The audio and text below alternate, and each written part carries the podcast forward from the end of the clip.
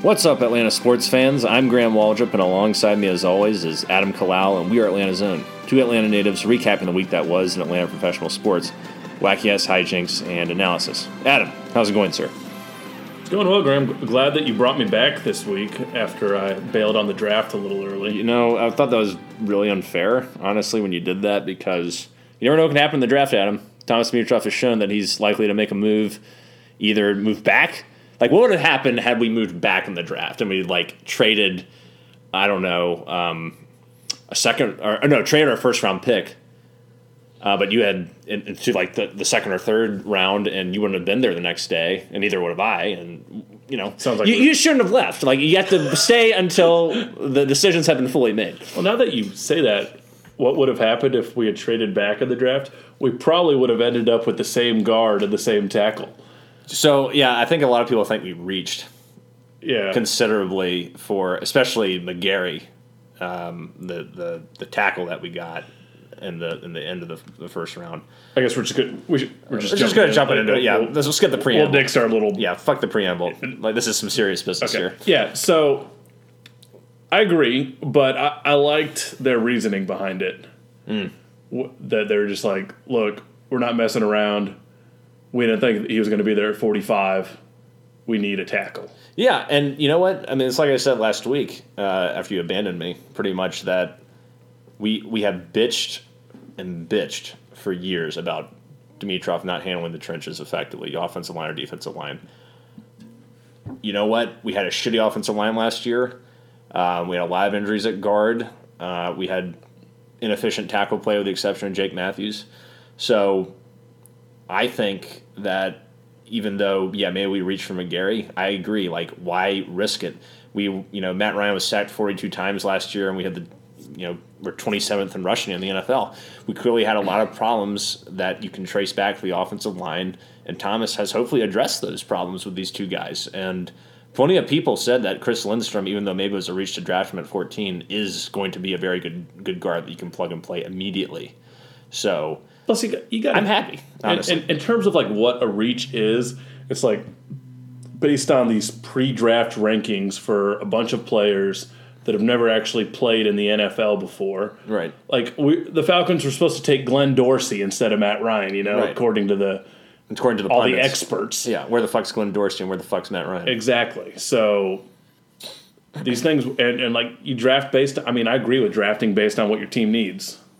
Yeah, I mean, I'm fine with best player available, but at the same time, you have to consider your holes. And that's why I'm always a proponent of kind of, you know, best player available that fits your need within, to a certain extent. And I think that there was still, I mean, who's the guy that you really liked who was still available from Clemson? Uh, Dexter Lawrence. Dexter Lawrence was still there. You definitely So, so when, when Graham and I were watching that, we had mentioned on the podcast before Dexter Lawrence actually got drafted, and I'd said that that's who I wanted us to take. And Graham didn't really know who he was.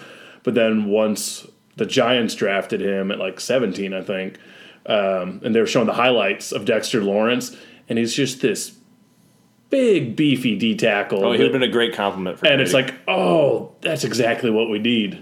Yeah. So he he, he would have been nice, I, I do have to say. And then probably could have got traded up for Lindstrom, and maybe McGary would have been there in the second round. Right, right. But who knows?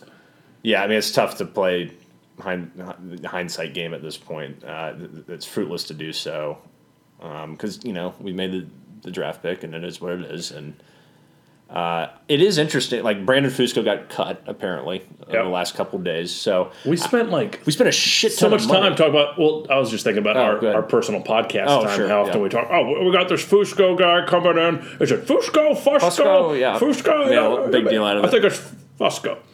Yeah, and then he sucked. So yeah, that kind of well, answered. He didn't suck. He just got he got hurt, and he was average.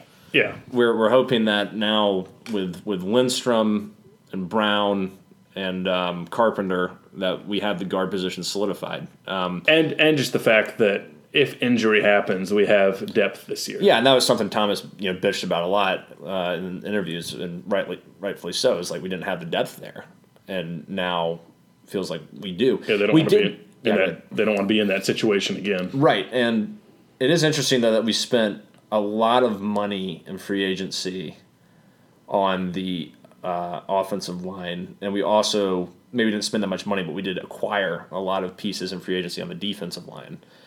So I guess the point I'm trying to make here is that we we did try to address two points of, of weakness. Our biggest points of weakness probably last year was in the trenches.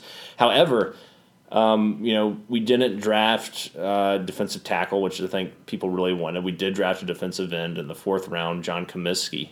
Cominsky. Um, well, he seems like an interesting case, Graham. You want yeah. to explain to the users who this John Cominsky guy is? Yeah, he's a guy from uh, University of Charleston, not College of Charleston, but University of Charleston in West Virginia. Had a pretty good career. Um, it's a D two school. D two school, but had a pretty good career in D two. And, um, you know, I don't know much else about him other than everybody really likes his pedigree okay. and his background. So but, he, here, here's uh, the kicker with him. He yeah. he came in as a one hundred eighty pound quarterback. Mm. And put on like seventy plus pounds Jesus, God. by himself, like eating Little Caesars pizzas. That's some dedication. So, so came in as a quarterback, exited as a D end, played D tackle as well. So, and uh, there were a lot of teams that were pretty high on this guy. And going into the draft, um, there were a lot of articles out there on this kid saying that he could be the sleeper pick of the draft. And, um, And we've, and we've had good success in the fifth round before. I mean, you think about, you know, Grady was a fifth-round pick.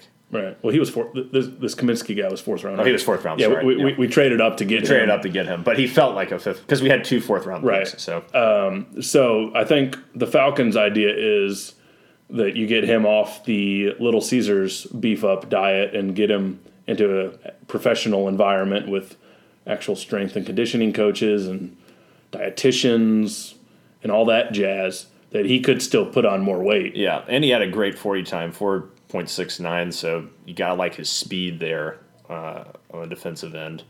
Um, he had one hundred forty tackles over the last couple seasons, too. I mean, like, you got to take all that with a grain of salt. I mean, we've seen plenty of guys perform well at the combine, have good combine times for a defensive tackle, defensive end, et cetera. Um, but I like where he's where he comes from and what he, um, you know, potentially could bring to the table. Uh, I think he's probably going to start off on special teams, but uh, he's a guy that's certainly worth evaluating as as we go along. And uh, McGary, uh, you know, it was really I, I like so I think let's start with Lindstrom. I mean, I think I mean I know we've talked about him enough, but we needed that. We needed a fucking guard, and as much and even though that we we signed two guards in the offseason. It's like, yeah, you got your depth pieces now. And I am. I think that Lindstrom certainly profiles more, especially for the future of the franchise, than the other two guards that we signed. So it's nice that we actually have, we'll hopefully have a homegrown guard that can be here for the rest of Matt Ryan's career and beyond, hopefully, um, as opposed to like, oh, we just got to sign these guys off the street because we don't draft offensive linemen. Or either we don't draft them well or we don't draft them at all. Yeah. We we have a little hope now with these two guys. Right. Um, there's been a, a little controversy around McGary with, like... Your boy D-Lad. D-Lad hates McGary. Like, he... He pulled the cord on a bunch of guys working out, so I don't think he's a very good pick. Well, he he's taking... A, it's like an unnamed source, for the people who haven't heard this story, uh, who was some N F L... executive. Um, all, D-Lad apparently asked him for, do you have any dirt on McGary? Mm-hmm. Which in itself, oh, that's a that's a great question to ask D-Lad. A lot of integrity there. So yeah, this, so this unnamed scout was talking about how he's socially awkward and he doesn't think he's going to adjust to the big city, the big, the big city, city of, of Atlanta. Atlanta. And he's coming from Seattle, which is a bigger city than Atlanta. Um, and he, yeah, he told the story about him cutting the cord where in the weight conditioning, like one day they would do rap music and then it was supposed to be White Boy Wednesdays. Mm-hmm.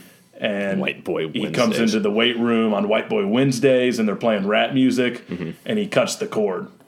And in the, the way that it was put in the article was like, it was this terrible thing. He, he wasn't outright saying racist, but it was kind of implied, implied a little bit. Yeah. Um, but then when you actually talk to the people that, like the media from the Seattle area that worked with this kid for four years and his ex-teammates, they all stood up for him and say that's completely wrong. That was funny when that happened. Right. And he was one of the best interviews on that. It was the Huskies, right? Yeah, Washington. Yeah, Huskies. Washington. Yeah. So it was just complete nonsense.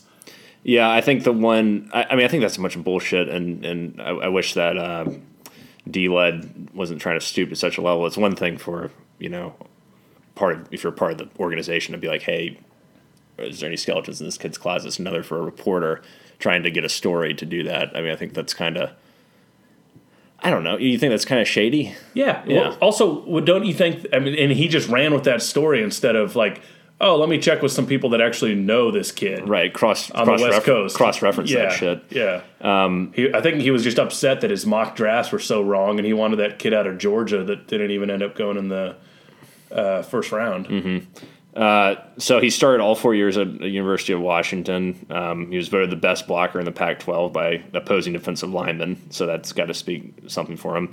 Really tall guy, six foot seven. That's that's really tall for a for an offensive line lineman. Um, Supposed to be an excellent athlete. Uh, one of the the things that people have kind of said is a, is a little bit of shortcoming for him is he has Tyrannosaurus arms, short arms. Um, so Sam Baker. Sam Baker. Like, there's been a lot of comparisons to Sam Baker. So also a Pac twelve guy at a U S C.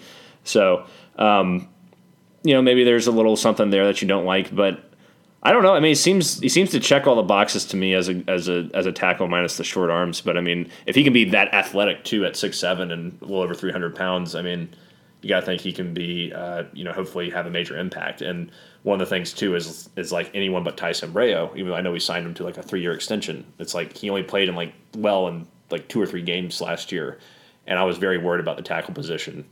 Uh, heading into the offseason. So even though I'm glad about Lindstrom, and I think he's going to fit in nicely, and his probably profiles would be better than McGary right now, at least from the peripherals, I am really happy that we also have a tackle now, because I thought going into the season with, with Sambrailo would be only, you know, as your opposite tackle to Jake Matthews would be a mistake. And the thing I like about both of these guys, and I thought it was big on uh, Dimitroff for being honest. We've got a little honesty out of these two recently. Uh, they admitted that we were, we've been soft on the O-line, mm-hmm. like ever pretty much since, um, uh, what was it, Ty- Clabo? Um, oh, Tyson Clabo. Tyson Clabo and who was that other? Harvey Dahl. Harvey Dahl. Like those, those two, guys. They were just nasty. They'd yeah. play like past the whistle. Mm-hmm. They're dirty. That's what we need on the offensive yeah. line. And it seems like this uh, McGary guy, is it McGary or McGreary? McGary. McGary. Yeah, yeah it, seems, it seems like he might have a little bit of that, so... I mean, there, how many situations do we have the past few years where we just need one yard, a third and one, and we can't do it? Yeah, and that's really... And, or we're running a toss. Right. Sweep play. Or, or running a toss because the interior of the line is soft. Because you're thinking, oh, your swing tackles, your more athletic guys can get you there, and they can't either, which which has been frustrating. So you're hoping that now that you have a guy bigger. like Chris Lindstrom, um, that he will be able to, uh, you know, get us those extra yards that we need. And we know, we've seen, you're exactly right, we've seen that for years where it's like third and one, third and two, end of the game, we can't get it going back to the Mike Smith era and beyond. And um, incredibly frustrating. So hopefully these guys can really uh, come in and, and add something to, to the running game in particular. But, uh, and obviously the pass game, but I, I think it's also worth noting that Lindstrom has started at tackle and at guard. So you're hoping that, and a lot of people think he has, you know, Uh, incredible overall speed for a for an interior lineman, you know, a speed that normally a tackle would possess. So, I mean, I think everything I'm hearing about Lindstrom seems to be like he is an excellent, excellent player, and I really liked. I'm, I'm really happy with that pick, honestly. He had a um, a quote talking about Matt Ryan and whether or not the two of them have ever met with the B C connection, mm-hmm. and he had said like, no, not personally, but he came to like speak at a meeting, um, like a team, a B C team meeting a couple years ago, and. You could tell Matt Ryan still had that Boston College pride, and Lindstrom really respected that. And he, he said something along the lines of, I'm going to be honored to block a fellow, block for a fellow um, B C alum. Yeah. Um, so I thought that was pretty cool. I think that'll be a good connection for those those guys. Yeah, that's great. Um, so we also, and so in order to get McGary, we, we traded. Second or the third round pick, right? Yep. And I think that's why that pick will always be uh, heavily scrutinized. But it's really just trading a third round pick. Hmm. Also, because McGary was pretty much a second round pick at that point, or no, because you're not trading a because you're getting a first round pick back. Yeah, so it's like you're swapping the second for the first, and we, then we got a first round pick back too. Well, we got a first round. Well, pick. I understand that for this, so but of, not a future oh, pick. Right. Okay, yeah, exactly. Start over. All right, so we had a second and a third, right? right. And we got a one, mm-hmm. which we used to sign McGary. Which we used to sign McGary. We mm-hmm. got rid of the two, right? Which so that's like the one and the two flip flopping, right? So the only extra value there is the third round pick. So it's essentially you're trading a third oh, round pick. I see what you're saying. Okay. So yeah, not the end of the world. But. Yeah, if it had been like a future second and third round pick, right. That's a different story. Right, right. No, that's fair. So yeah, we traded a third round pick for him basically. Okay. In the in the but I think people are still going to talk about that, right? I think they're still going to think about, even though I agree with what you're saying, it's still like giving up two picks. You no, know, you're giving up one pick. Well, because you're getting a pick back. I know. Two minus one. Two is minus one. one. Yeah. Okay, I hear you. But who knows if there could have been other people we could have used for second and third round pick that may have filled another hole or been better or whatever. We'll never know. But I'm just saying, like, I think people are still going to hold until McGary really shows out. Even if he does, I think he's always going to receive a heavy amount of scrutiny. Sure. Moving forward this year. Both of these guys will. Yeah. Like, it was so funny watching, like, uh, we got a, a couple of videos sent of people reacting to the uh, to the pick for, for Lindstrom, and one of which was uh, in the, I think at, at Mercedes-Benz when people were were going there to watch the draft, and always like season stand, it was like season ticket holders. Yeah, people were standing around the monitor, or the monitor's huge-ass screen, probably cost millions of dollars, and it was like Chris Lindstrom, and it just pans over to them, and it's just total silence. Well, the best part of that was that they did the big horn. Chris Lindstrom. And no one's doing anything. But it's a boring pick. Yeah. You know, like, if it had been Calvin Ridley, people get excited about Calvin Ridley, but do we need Calvin Ridley? We have Calvin Ridley. I know, but like... Like a Calvin Ridley-esque player. Yeah, like yeah. That, that was right. a player people got excited about. But, yeah, maybe we should have take, done what the Colts did last year and right. stock up on those O-linemen like we did this year, mm-hmm. so... We needed to have this draft that just seems kind of blah at first glance. Right. Um, so let's go to the other fourth-round pick that we got, which was uh, Kendall Sheffield out of Ohio State, cornerback, um, six feet, one ninety-three pounds. Um, seems to be a decent overall prospect, although a lot of people think he's going to be a project um, in terms of being able to make him into a true N F L player. Uh, but... I mean, I don't really know anything about the kid, so I can't really speak to him. I've heard that, so he was originally committed to Alabama. He was like the number one mm-hmm. uh, rated cornerback. Um, didn't get the playing time, transferred to Ohio State, and he, he's supposed to be just fast as all get out, but like you said, raw. Yeah. So, bit of a project. Yeah, it doesn't seem to be much of a ball hawk. Uh, just two interceptions, both in the twenty eighteen season.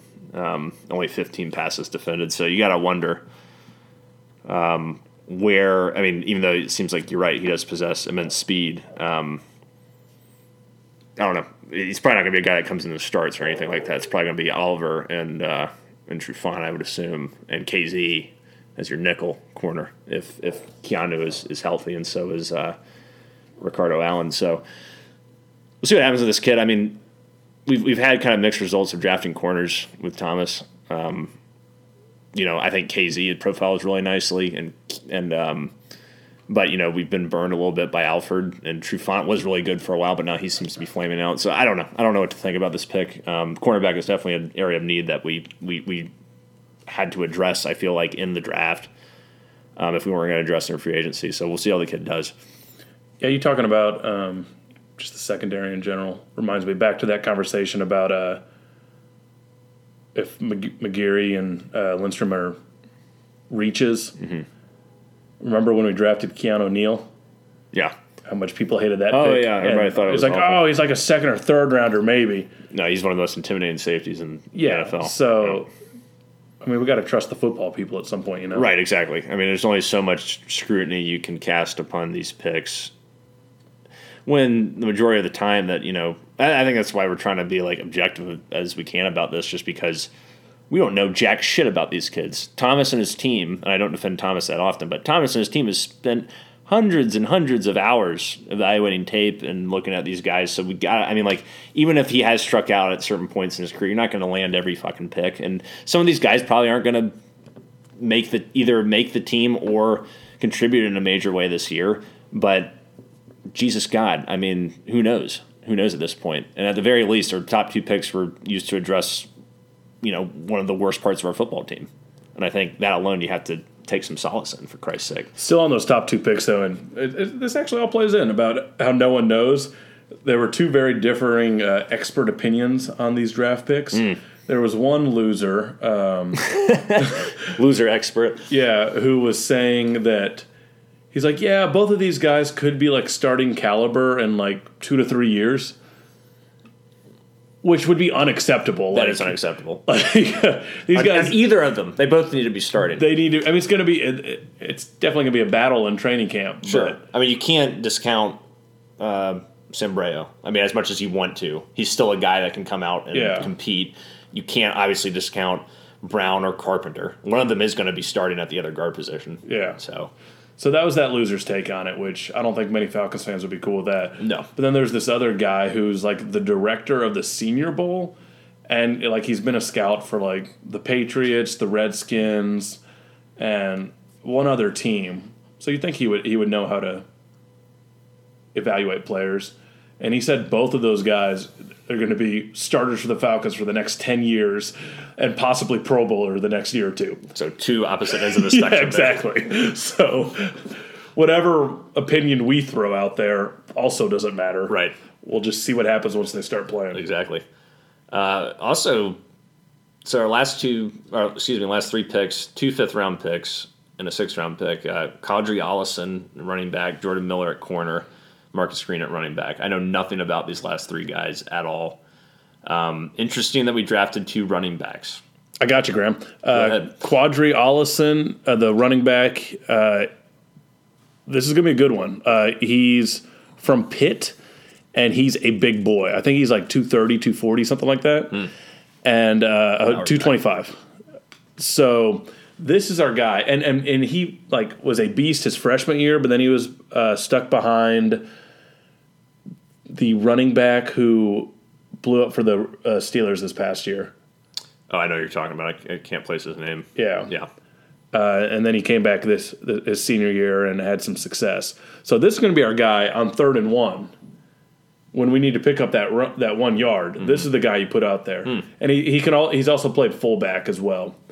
Um, so it just shows that we're, we're just going to much more of a power running game, which I'm excited about. Right. I've, this is I'm, our T J Duckett, Graham. Okay. Yeah, I mean, looking him up now, and he had excellent last season, one ninety-four carry, uh, excuse me, one ninety-four carries, eleven touchdowns, uh, twelve hundred plus rushing yards. I mean, that checks all the boxes in terms of being a, an effective running back, at least from the, you know, really super surface level statistics we can we can see on him. Um, so cool. I mean, if he can come in and have an impact, that would be nice. I mean, I think he'll probably compete with Brian Hill. Um, And and who knows? Maybe he makes a major contribution if, if uh, Devontae can't get healthy. Yeah, I was going to say, we, we can't trust Devontae to stay healthy all yeah. year. And it'll be interesting, too, to see how he fits in with Ito. You know, you have you have him, you have Ito, you have Devontae. So he he would, in theory, be the change of pace back. Right. And then um, what else we got? Uh, uh, Jordan Miller. I think he, he's, a big spe- he's a big again. speed guy as well. I mean, some good corners will come out of Washington. The whole Trufant family. That's all I got. That's about it. Uh, yeah, don't know much about Jordan Miller. That last running back, though. Uh, had a, appears that he uh, broke his fibula, which ended his season prematurely uh, in his junior year. And then last year, twelve games started, twenty-six tackles, and an interception. So you just soundboards talking I about I am bored talking. I mean, I don't know anything about him. I mean...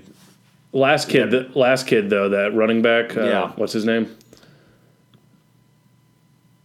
Marcus Green, uh, special teams guy. Mm. He's a beast of a punt returner.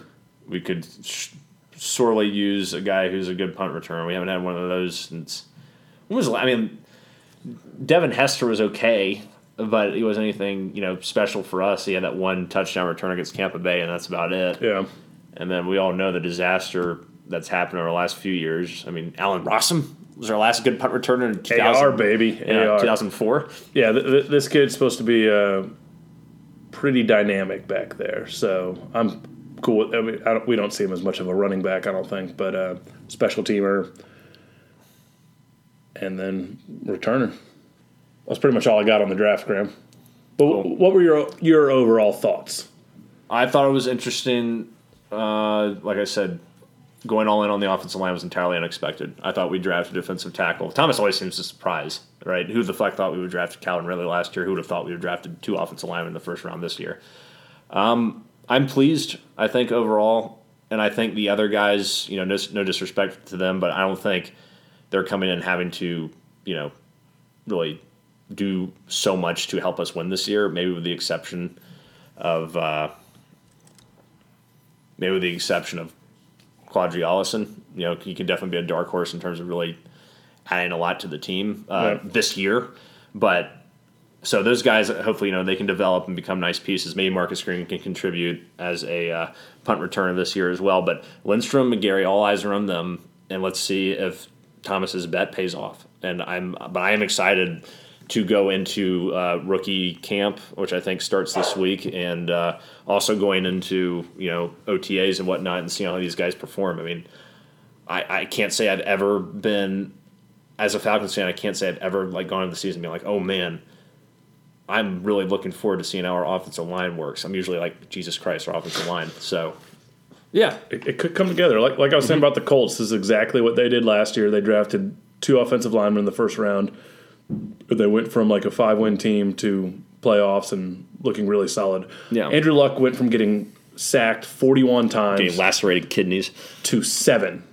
Right, which was outstanding. That's absurd. Yeah, and I mean the Cowboys also, you know, they drafted a ton of offensive linemen over the years and had top-tier offensive linemen. I mean, Zeke Elliott's a great running back, but I mean you go back to DeMarco Murray too, and and they've had since they started drafting a lot of offensive linemen. I mean, their running game has just taken a huge st- step forward. So not only has it proved effective to invest heavily in the offensive line for the passing game, but also the running game. And we have a great quarterback.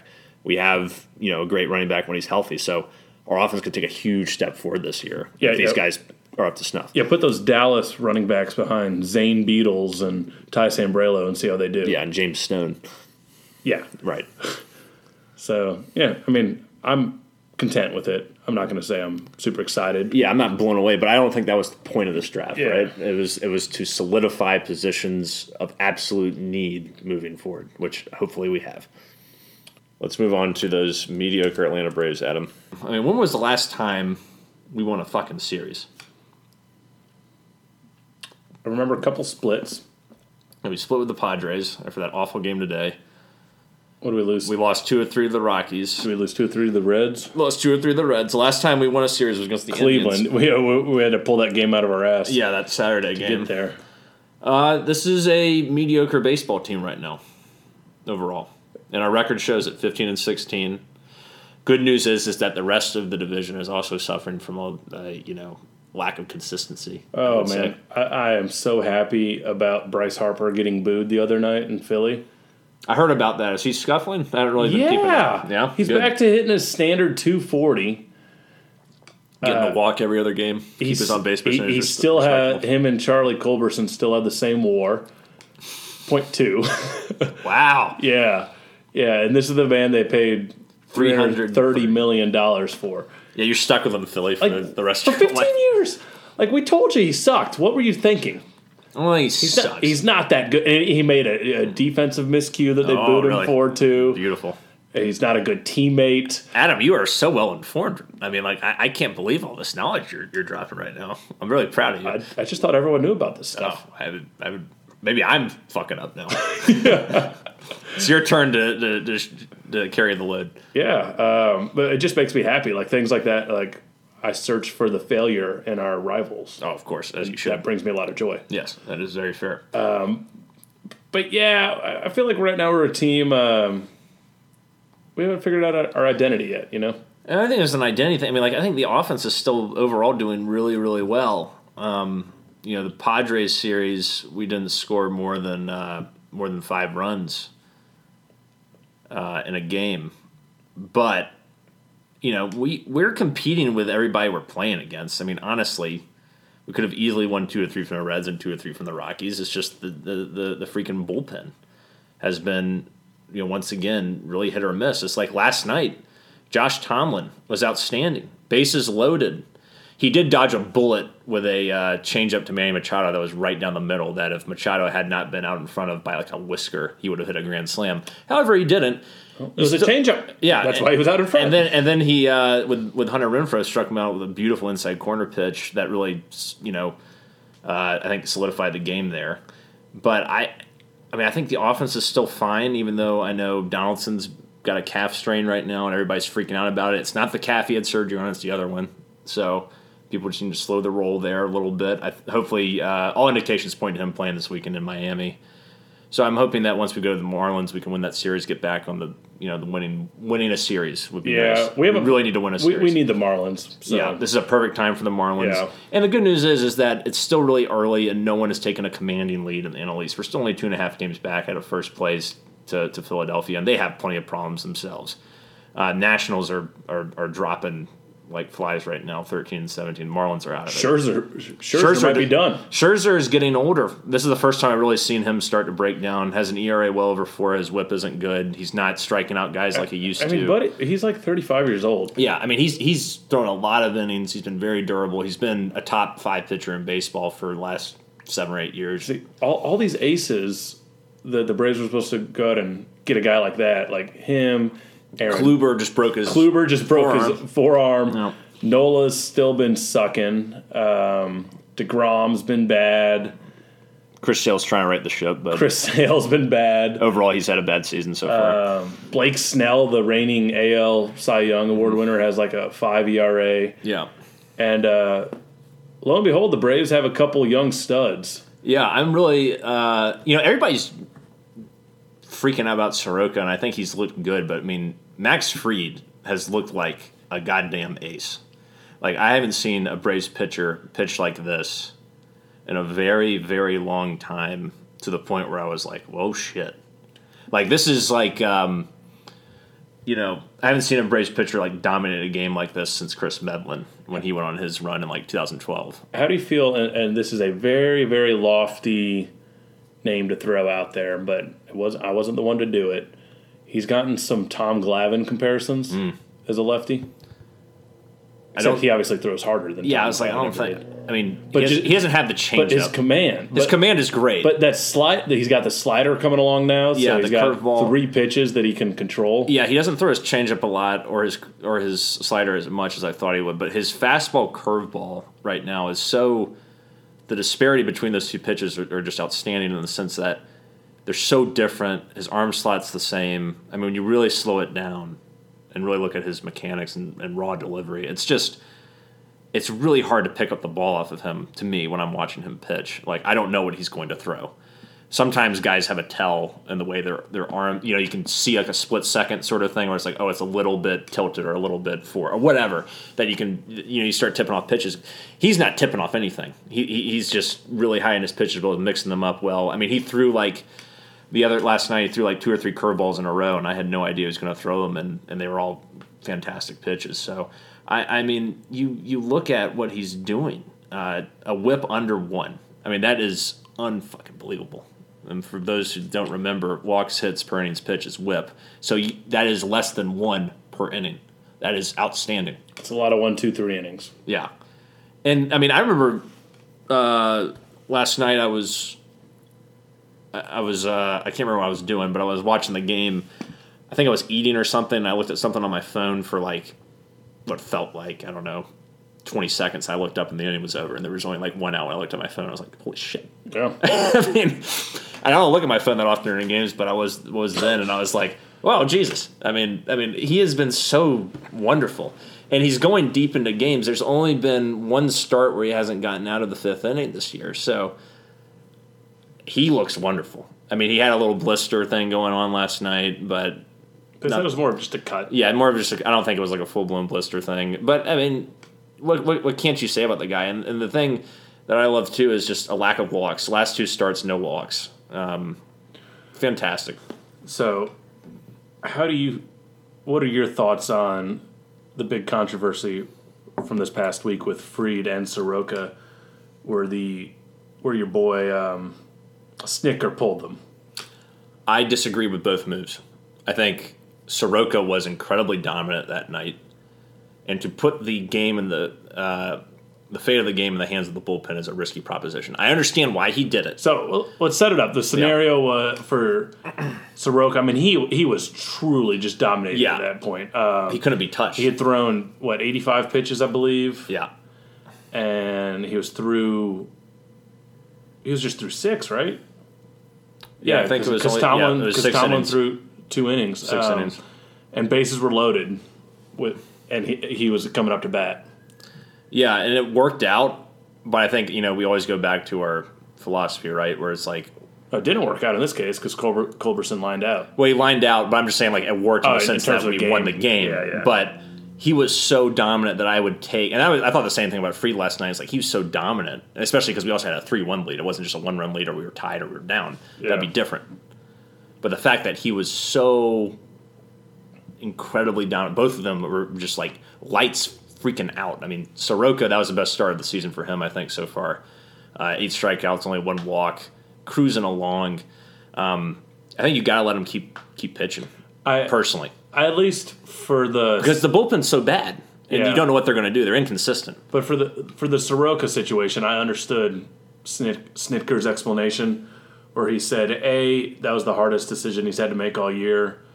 B... Soroka threw, like, what, one hundred twenty-something pitches the last game, and this is a guy who had arm issues last year. Yeah, so, yeah, I mean, I, I get that. I get that, but I'm just saying, like, from a core baseball standpoint, when someone's dealing like that, you, you don't screw so, that, especially when you have one of the worst bullpens in baseball. You're so old school now, Graham.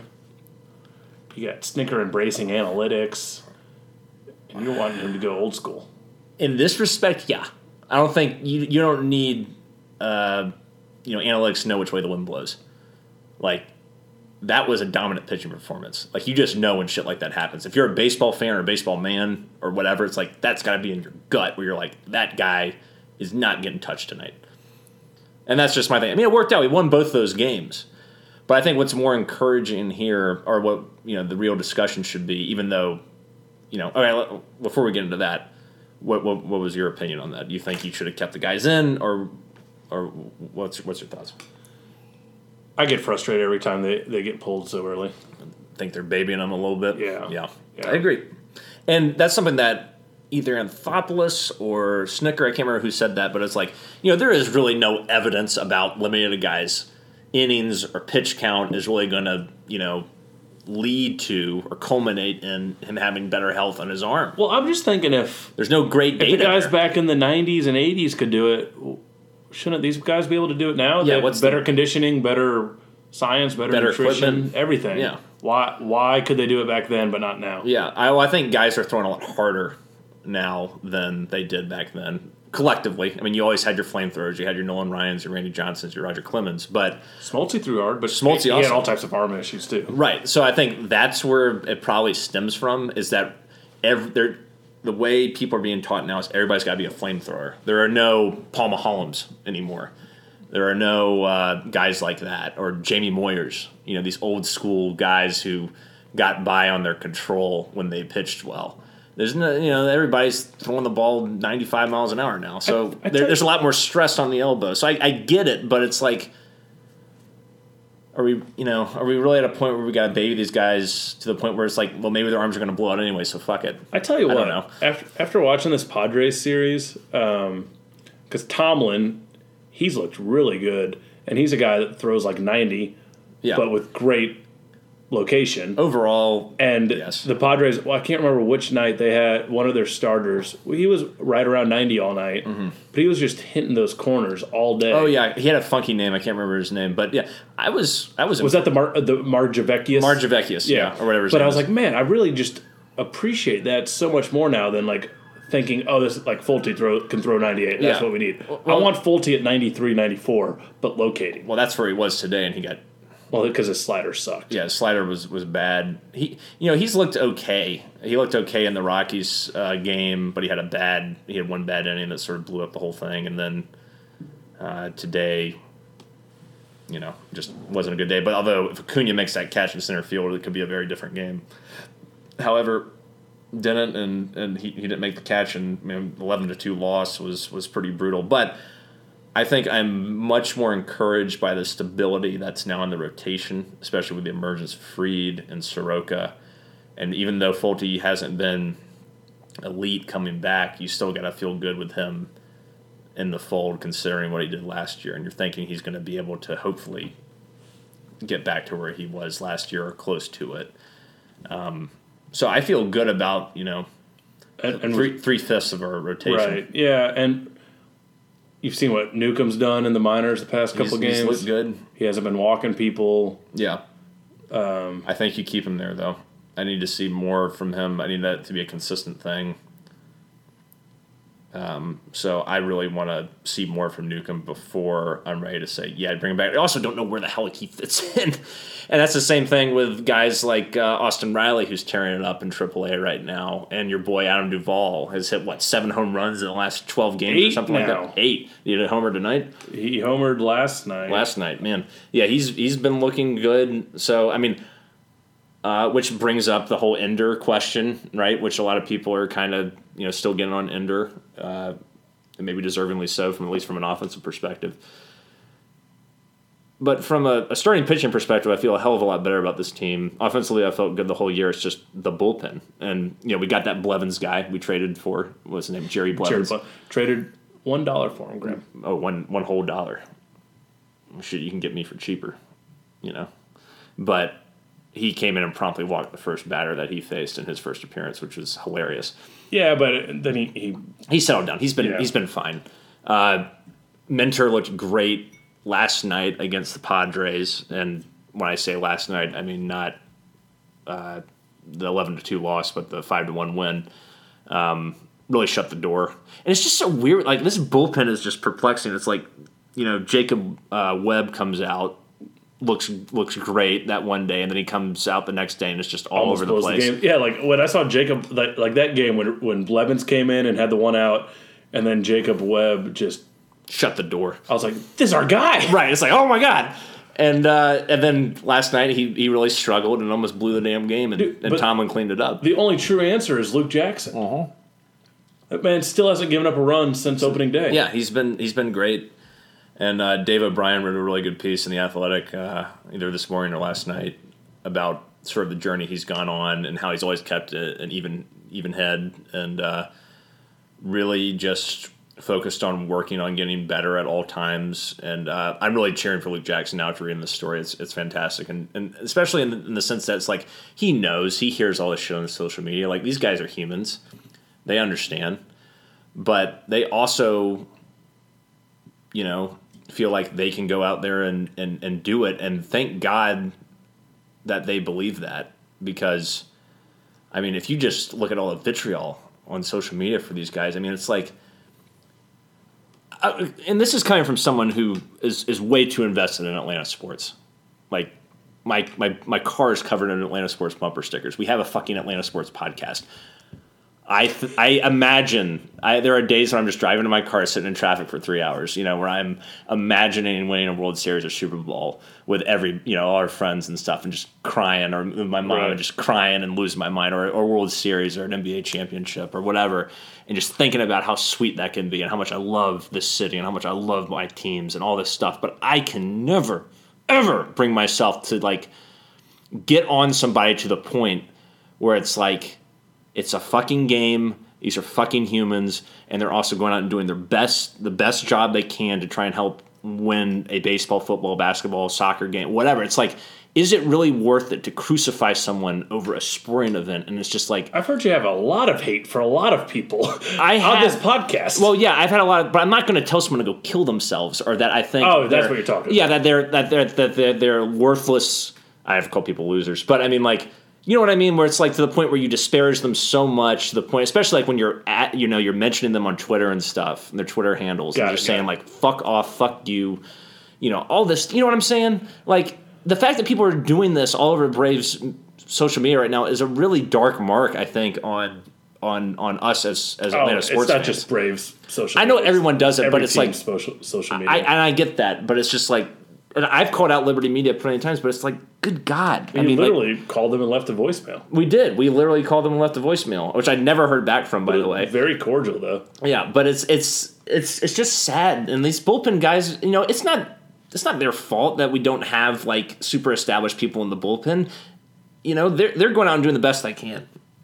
And and one thing that I really loved in the Dave O'Brien article is that there's a there's a quote from Theodore Roosevelt that that is hanging in the bullpen that talks about how, you know, you can hear, I'm paraphrasing here, but you can hear all the outside noise and all this stuff, but those people don't know what it's like. You are the one who makes a difference. Wow. Go out and do everything that you can to make it right. And, you know, there's, and, and pity the fool pretty much that doesn't understand that. And that's an inspiring thing for the entire bullpen. And man, you really get a lot better content from this elitist dude, Athletic article. The Athletic is great. Like Dave O'Brien writes these, like, remember like the daily Dave O'Brien's that he writes at A J C. It's like it's like that on steroids. Yeah, that's, it, it, that's, it's it's fantastic. Nuts. One thing you mentioned in there that I, I wanted to chime in on, um, when you you said the thing about how you're obviously very passionate.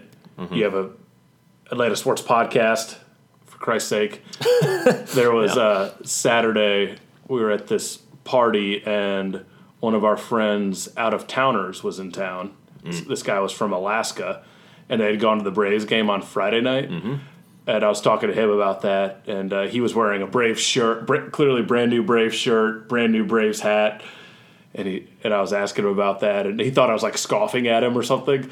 And he's like, yeah, I feel like a, a bit of a douchebag because I'm like wearing clearly a brand new shirt and hat. I was like, dude, I, I literally co-hosted Atlanta Sports Podcast. I can like, kiss you right now. Yeah, like I'm your guy to talk to. Okay? Right. That's fantastic. Yeah.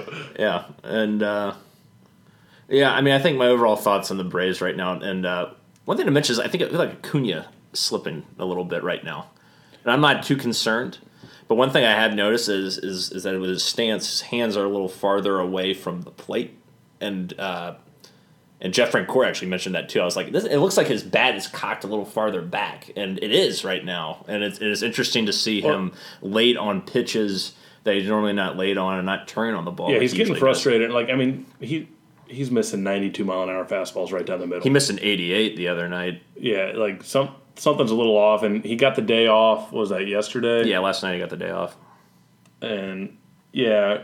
You're going to have your peaks and valleys a little bit. I mean, we saw Acuna struggle a little bit last year, and they turned it on and was after the All-Star break and was just unstoppable. So I'm not too concerned, but it is worth mentioning that he is mired in a little bit of a slump. You think it's worth tweaking him a little bit? Maybe, like, move him up or down in the order? No, I think... See I think, if you can jumpstart him? Well, I mean, I think, you know, he started off the season really slow. And then he got hot, and now he's a little slow again. But he was hitting the ball at the beginning of the season. That's true. He was just having, you know, bad luck yeah. with his batting average of balls in play. So I don't think you, you mess he's with him. He's not a guy right we now. worry about. Yeah, I'm not too concerned about him right now. Ozzie, on the other hand, is just tearing the cover off the yeah. ball. Been outstanding. Hit, what, two home runs the other night. Has a three seventy average over the last seven days. I mean, three homers, two homers in that uh, game salvaging – or that – game salvaging series game uh, against the Rockies on Sunday. So he's been outstanding, you know. Uh, he's got one of the like the tightest, sweetest swings right now. I'm, I'm just noticing that he's doing a lot more to minimize the the, the length of his swing, and it's, and it's really paying dividends. He, he looks wonderful out there because he, he kind of tapered off a little bit for a second, but now he's really just hitting the shit out of the ball again. So, and he's not trying to force the initiative. I mean, he's got six home runs right now, but he's not, you know, he's clearly not swinging for the fences. The whole team, Dansby is is, is Dan, getting back yeah, into form. Still in it, yeah. Um, Donaldson was doing great before he got injured. So, once again, the offense is is fine, even with Acuna struggling a little bit. And Nick Markakis is like a man possessed. I am not. I mean, this is taking like what he did last year in the first half, and like it's like upping it twofold. I mean, he, he's he's like an, a hitting machine. He's better than Bryce Harper. Right now, yes, he is much better than Bryce Harper. We got a great right fielder. Yeah, he's he's he's doing incredibly well. Oh, it's still a fun team to watch. A little frustrating right now with the bullpen blowing these leads and yeah, We're having some issues with runners in scoring position yeah, as that, well. That's tapered off a little bit. I think we were, a couple of days ago, we were like eight for seventy in our last seventy chances for, yeah. for runners in scoring Not ideal. Position. Uh, no. I, I, gonna, I think we're going fi- fi- to figure it out. It's you're going to have moments like yeah, that. It's, it's a young team. We're going to get it going. We're keeping ourselves in it. That's what's important right now. Right. I mean, plenty of times you've seen teams in baseball have slow Aprils, even slow Mays, but as long as they're hanging around yeah. five hundred or a little over five hundred, they're going to be okay. And I, th- I think Folty's going to figure it out. We, we we saw him pitch many times. Uh, great games last year. So yeah, for sure. He'll get it going. It really comes down with him, to him, Soroka, Fried, and then hopefully Gauzy gets it going. And right, it really maybe comes Newcomb pu- pushes Julio, and maybe someone's got to go to the bullpen eventually, though. Whether it's Tukey, Newcomb, Julio, that's the Bryce question. Wilson, Kyle Wright. That's the question you got to ask yourself, right? Is someone's got to go to the bullpen? Well, someone's got to go to the bullpen, and someone's probably got to be traded for bullpen pieces. Is that Adam Duvall? Adam Duvall, Ender Inciarte, right? I mean, that's that's got to be a question you ask right now because, uh, you know, you feel good about your bench. You feel you feel good pretty much about everything with the exception of, of your bullpen. You got to do more. Blevins isn't the only answer. You got to do more to, to improve that bullpen. So I think we'll see something. I think we'll see some moves happen in the near future before the deadline. I texted this to Graham the other day. It's going to be Adam Duvall to the Giants. Because the Giants have the best bullpen in the league, but they have zero outfielders, basically. Mm. And Adam Duvall was originally drafted by the Giants. I don't think that really plays into... Uh... No, it's just... It's all just part of science. Oh. Science? Yeah, science. Okay. Please continue your scientific analysis. He's got nine home runs right now. He's like fifth in all of minor league baseball. Perfect time to trade him. Oh, yeah, his value is never going to be higher, probably. He, he's on a really... Uh, incredible run, and you know the Giants are probably going to wind up being in the in the cellar or close to the cellar in the N L West. Um, yeah, no, I think, and Anthopoulos has said this too. I mean, he has lied many times before, but he's he's said that you know we're looking to, uh, you know, potentially make moves sooner rather than later in the bullpen, and he did make a move from Levin, so they know it's a problem. They, yeah, like no one is is they're is, not blind. Yeah. Like, especially when people, you know, in the crowd are chanting, we want Kimbrel or Kimbrel, Kimbrel, Kimbrel. He's hearing that. He's hearing that. So, I mean, th- something's, something's going to happen. Hopefully that brings some significant pieces in here, whether that be, I don't think it'll be Kimbrel, but if it's Kimbrel or whoever else, I think there's going to be multiple pieces added to the bullpen at some point in the near future. So. I've been saying that for about five months, though. Yeah, but I think now that you're seeing what's happening, uh, now that we have a, a decent enough sample size, I think that becomes more of a reality now. That, that is the hope, at least from my standpoint. But I personally am trying to stay very e- even-keeled about this baseball team because there's no point in, in, in freaking out about a team that is that Luke Jackson's your best reliever. No disrespect to him, but like he he's been he's been very good. But can you really th- you really say that Luke Jackson is your best reliever and you have a chance to like make a deep playoff run? Probably not. So until we actually do something more, I'm not going to start freaking out. Honestly, I'm trying to stay very even tempered. It's also freaking May second or third. I like this new Graham. Yeah. I mean, there's no, I mean, good God, sometimes you got to mature, uh, as a, as a human being. um, so we're going on the road for a while, Adam. We're going to Miami, Dodgers, Arizona. Uh, so a little West Coast trip. Going to be happening over the, over the next uh, couple weeks. If we get swept in Miami, then we got to panic a little. I, I think you hit the panic button at that yeah. point because you're going against the Dodgers team that's been very good. Arizona obviously was a big problem when they came here, so uh, yeah. If you get, you know what's going to jumpstart us? Sorry to cut you. Oh off. No, it's fine. Um, we're supposed to face Urania. Oh yes, on Friday. Friday yes. night. Yeah, tomorrow or today when you guys will be listening to this. Yeah, we were facing Urania. That's got to get you pumped. Yeah. Yeah, oh, yeah. Acuna's a couple jacks, maybe. Yeah. He, he kills the Marlins, so yeah. maybe this will be a good series for him to get, yeah. get going again. Get it going and then try to sneak two out of three in L A. Sure. That would be ideal. But I don't think there's anything else really happening in the world of Atlanta sports, Adam. Uh, anything, anything else you want to share with the users? Um, draft lottery in two weeks. Very Oof. important night for the Hawks. For, uh, yeah, for the Hawks. Um, could shape our future. Big time. Big time. Uh, Difference between Zion and no Zion. Yeah, potential to be one of the greatest nights in Atlanta sports history. Yeah, if we got him, I'm, I don't know what I'd do. I think I'd probably take my shirt off and streak down the street wherever I am. Just shirtless, not pantless? No, maybe I'll go pantless, depending on where we are. Okay. That's fair. Yeah. Um, that would be so huge. Unless Schlink trades it for like a second-round pick or yeah. something. And then we don't draft twenty second-round picks for the next ten years to yeah. ever he trades it. Um, for sure. So that's coming up. United are being very um, mediocre. They beat Dallas, but whatever. So, yeah, we'll we'll we'll, we'll touch on the United here in a little while, but yeah. tonight's not the night. Tonight's not the night. Also curious to see what this United fan base does with a mediocre team. Yeah. We'll just throw that out there as a teaser. Ooh, I like it. Yeah. Big cliffhanger. Well, until next time, folks, thank you for listening. Rise up, chop on, stand brotherhood, unite and conquer, and remain true to Atlanta. Hospitometer sip. Hospitometer sip.